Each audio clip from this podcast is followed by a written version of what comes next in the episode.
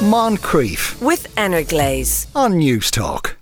A survey just published in the UK has found the top 10 names people give to their dogs.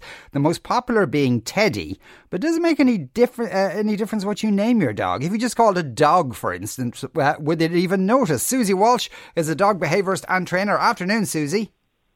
Good afternoon. Thank you for having me. Uh, no, the, the top 10 names, I'll, I'll read them out very quickly. Teddy, Luna, Bella, Mi, uh, Milo, Buddy, Lola, Daisy, Poppy, Bailey and Alfie. Uh, would these be the kind of names that people in Ireland would, would give to their dogs? Yeah, they're all very popular here. The most popular I have found, I looked at my list quite quickly, and my top ones are Milo and, and Bailey because they're gender kind of more gender neutral names. But definitely all of those would be on my most popular list. The only other one that's popular, more popular here is Rua because obviously the Irish for red, and which is a very common name that people use for calling their dogs. you Yeah, know, and- who and- are the reddish in colour. And and a lot of those names, I don't know, is it, they're kind of almost gen. I don't want to, you know, criticize, name shame people for their dogs, but they're, they're, but they're kind of generic names, if you know what I mean. Yeah, they're very cute names. They're very similar where they have that E sound or an A sound at the end of the name, which is easier for the dog to actually understand. You do get a better response from that point of view. But they're kind of cute names. So they're, you know, when you obviously like a teddy, which is very much obviously the connotations of a teddy bear, or any of the buddy, who's my buddy, you know, they're all the very, they're kind of cute names, cute names. Well, yeah. okay. So I think that's why the popularity is. And, and uh, uh, names with an E at the end, the dog finds it easier to understand. Why, why is that? Well, it's easy to listen to, so it's e- it's either for ourselves as well. So anything with an e sound at the end of it, one, it's it tends to be higher pitched at the end, which is more intriguing for the dog because you kind of go e, it kind of goes up in um vol- uh, when you're when you're speaking in in uh, pitch.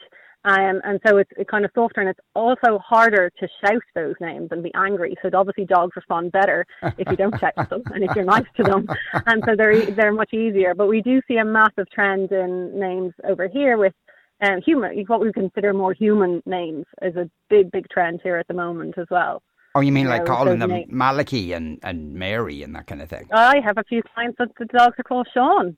Okay, Very popular name. proper order Yeah. too. And Suzie. Yeah. proper order. Great name. well, Good you, solid you, name. you have clients who've named their dogs after you. I have, which Aw. is such a huge honour. You know, I see it as the highest level of compliment, you know.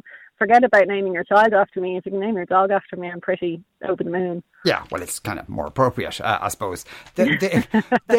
Uh, and do, does a dog know its own name? Uh, by by which I mean, like, it, it, you know, the difference between you know the tone you usually use when you say the dog's name is it that they recognise, or is the the actual word? No, they do recognise actual words. Whether they have a comprehension of that their name is a, is a whole other a whole whole other conversation because you can change a dog's name. So if you adopt a dog who maybe has a very questionable name that you don't like, you can easily change that name. And what they do is create a positive association. They learn that that sound and that name means good things. But you can hmm. absolutely train your dog to listen to a specific word and a specific name and not another sounding name that's very similar, like Lu- Luna and Lola. You know, they're quite similar sounding names, but you can definitely have a dog that distinguishes one from the other. Okay, and so by the same token, then, if you're you know chastising the dog for any reason, you shouldn't give out to the dog uh, using their name because of the association. No, ideally not. So the same as yourself, if I was calling you and giving out to you and saying, Sean, come in here, you're in trouble all the time, you'd start to really dislike the fact that when I when you heard your own name being called. So on the, the flip side of that, if every time I called you, it ended up in a good consequence for you and you got a treat or a piece of chocolate or a bottle of wine or whatever, then you'd pretty much love hearing your name. So we, we Yeah. like to not really use our dogs' names when possible. This isn't, you know, you want to be actually superhuman to not, you know, you know, we all lose our temper and we all tend to shout sometimes another. We're only humans, but it, it's obviously better if you don't. If it's better if you actually teach your dog what to, you know, to do and not to do, and maybe use a separate word like a good leave it or a word or a stop word that you have to formally teach your dog so that you can interrupt it, and so you're not using your dog's name. Oh, And it- it's losing its value because you uh, you know obviously when your dog is off the lead or gets out of your house and and you've previously used the, the dog's name to scold or to them, then they're not going to respond.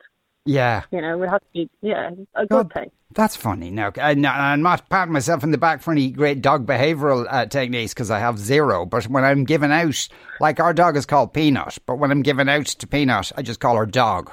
Uh, and she knows. Brilliant. As soon as I say dog, she, she just stops whatever she was just about to do and goes back into her house, kind of thing.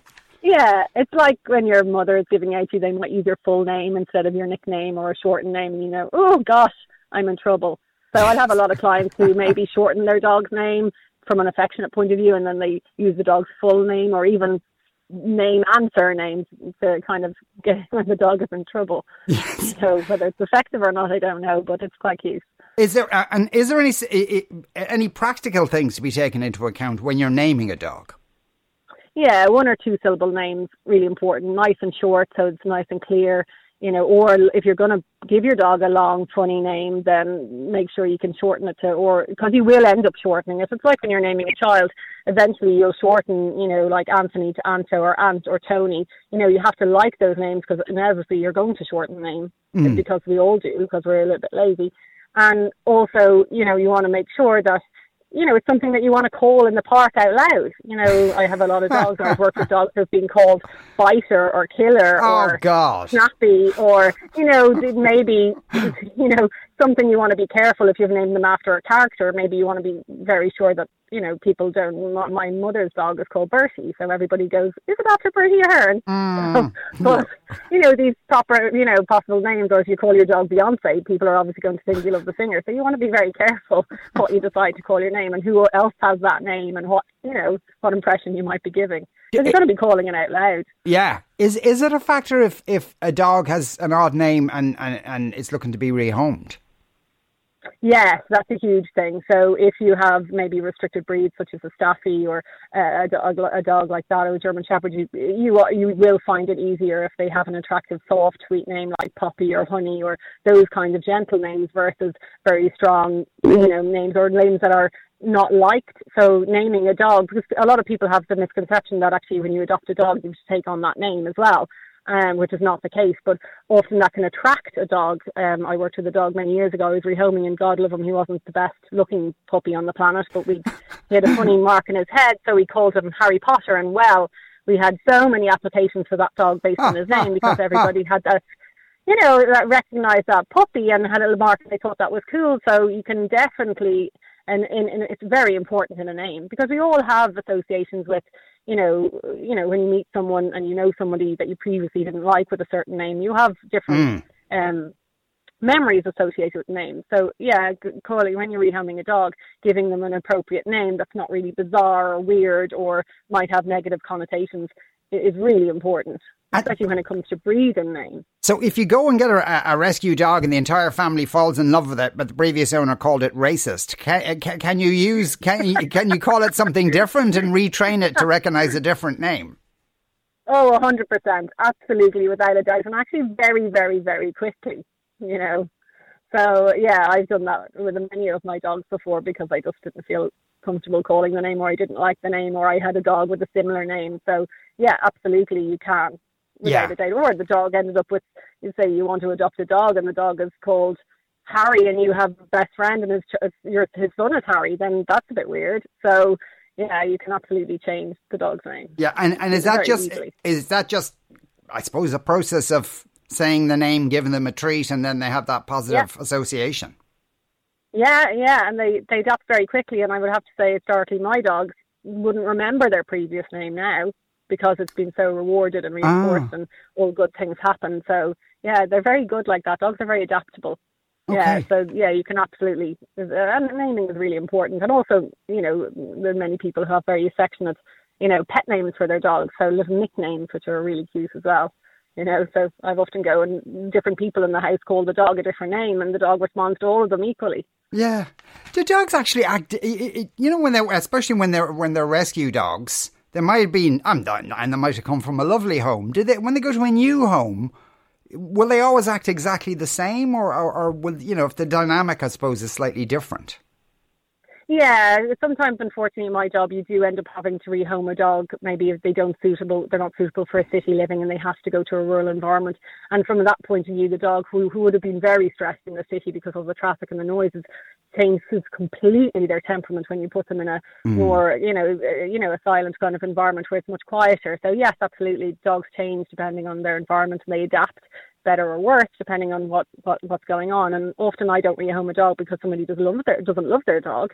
Um, I rehome them because the environment is not possible to change and it's not suitable for that particular breed of dog or, or whatever is going on, you know, oh. in that ah. dog's life. That's yeah. interesting. All right. Uh, somebody uh, says it's really important to get the right match for your home. Yeah, really, really important. Uh, my, uh, someone says my grand my uh, listener says my grandmother used to tell a story about a dog called Satan, owned by two brothers who were neighbours of hers. They were out walking one day with the dog. They met a nun who was home on holiday. She admired the dog and asked her name. Two brothers says, "Ah, the dog doesn't have a name at all." That's mortifying. Yeah, yeah. You want to be very careful. Like those are funny conversation starters at the beginning, but when you're reality and you're going to the vet, and you know Satan Moncrieff is rocking up, then you know. Oh, that's right. Of course, the vet will have the surname as well. Yeah, yeah, and ah. that's important to make sure that you know your surname and your your the dog's first name go well together because sometimes they don't. Yeah, yeah. Suzie, yeah. very illuminating speaking with you today. Thanks very much for doing so. That was uh, the, the dog behaviourist and trainer uh, uh, Suzie Walsh there. Uh, Sinead says we called our dog Puka for because he turned up unexpectedly uh, as a rescue pup that our neighbour was trying to keep alive. He he has grown into his name as a mad bundle of chaos that resists all efforts to train him. We're making some progress. Uh, best of luck with that. we rescued a dog, but the shelter had called him and his litter mates after the character in Love Hate, he was Nidge. but given where we were at the time, we changed it very quickly. Well, as you heard there, it seems to be relatively simple uh, to change their names. My friends recently got a kitten. He's such a loving, cuddly, affectionate cat, they've called him Romeo. Uh, you've just said Teddy, uh, which is apparently a very common name. Uh, my dog is here, and you just woke him up. Uh, I've heard names like Seamus and Pádraig for dogs. And Fido says your show is blatantly anti-cat. Better be careful of that, that the wheels don't come off your chair. And uh, someone says my wife calls her dog uh, Bobby, and I call it the bloody dog.